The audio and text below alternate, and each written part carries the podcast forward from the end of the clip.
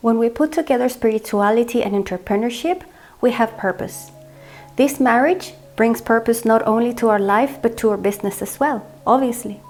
When we live out of focus, we think that the only purpose is having our company on the Forbes list or to be the absolute best in the world, the most successful, the most shark like, and to be even hated a little bit because you're so good, or what's worse, even break other people just for you to win. Is that a purpose?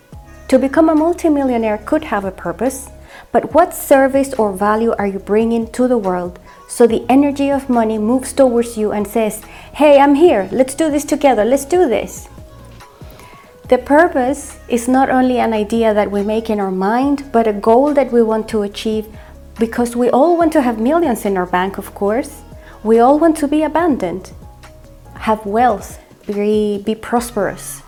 But at the same time, we all want peace. We all want to be happy. We all want to be loved. We all want to be healthy. When our single purpose is to have X amount of money in the bank, we're betraying ourselves. If the only purpose is to be the most successful business, we're betraying ourselves. Where are you in that equation?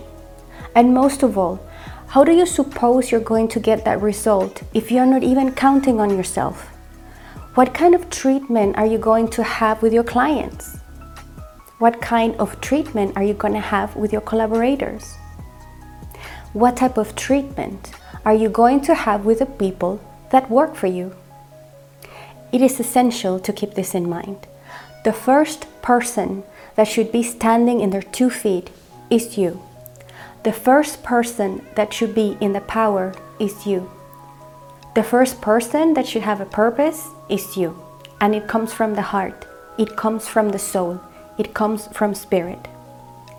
When you have something so valuable that you want to bring to the people, it doesn't matter if there are another 50,000 people doing the same thing because there will be a differentiation with you and it's going to be your energy.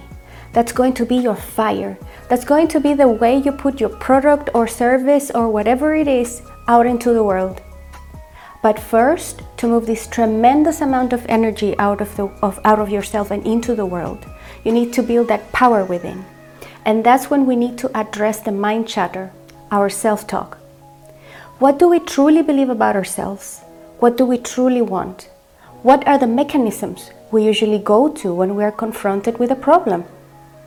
What are the usual mechanisms that we go to when we don't feel satisfied? We need to work on ourselves, put ourselves first, be selfish. That's okay, it's great.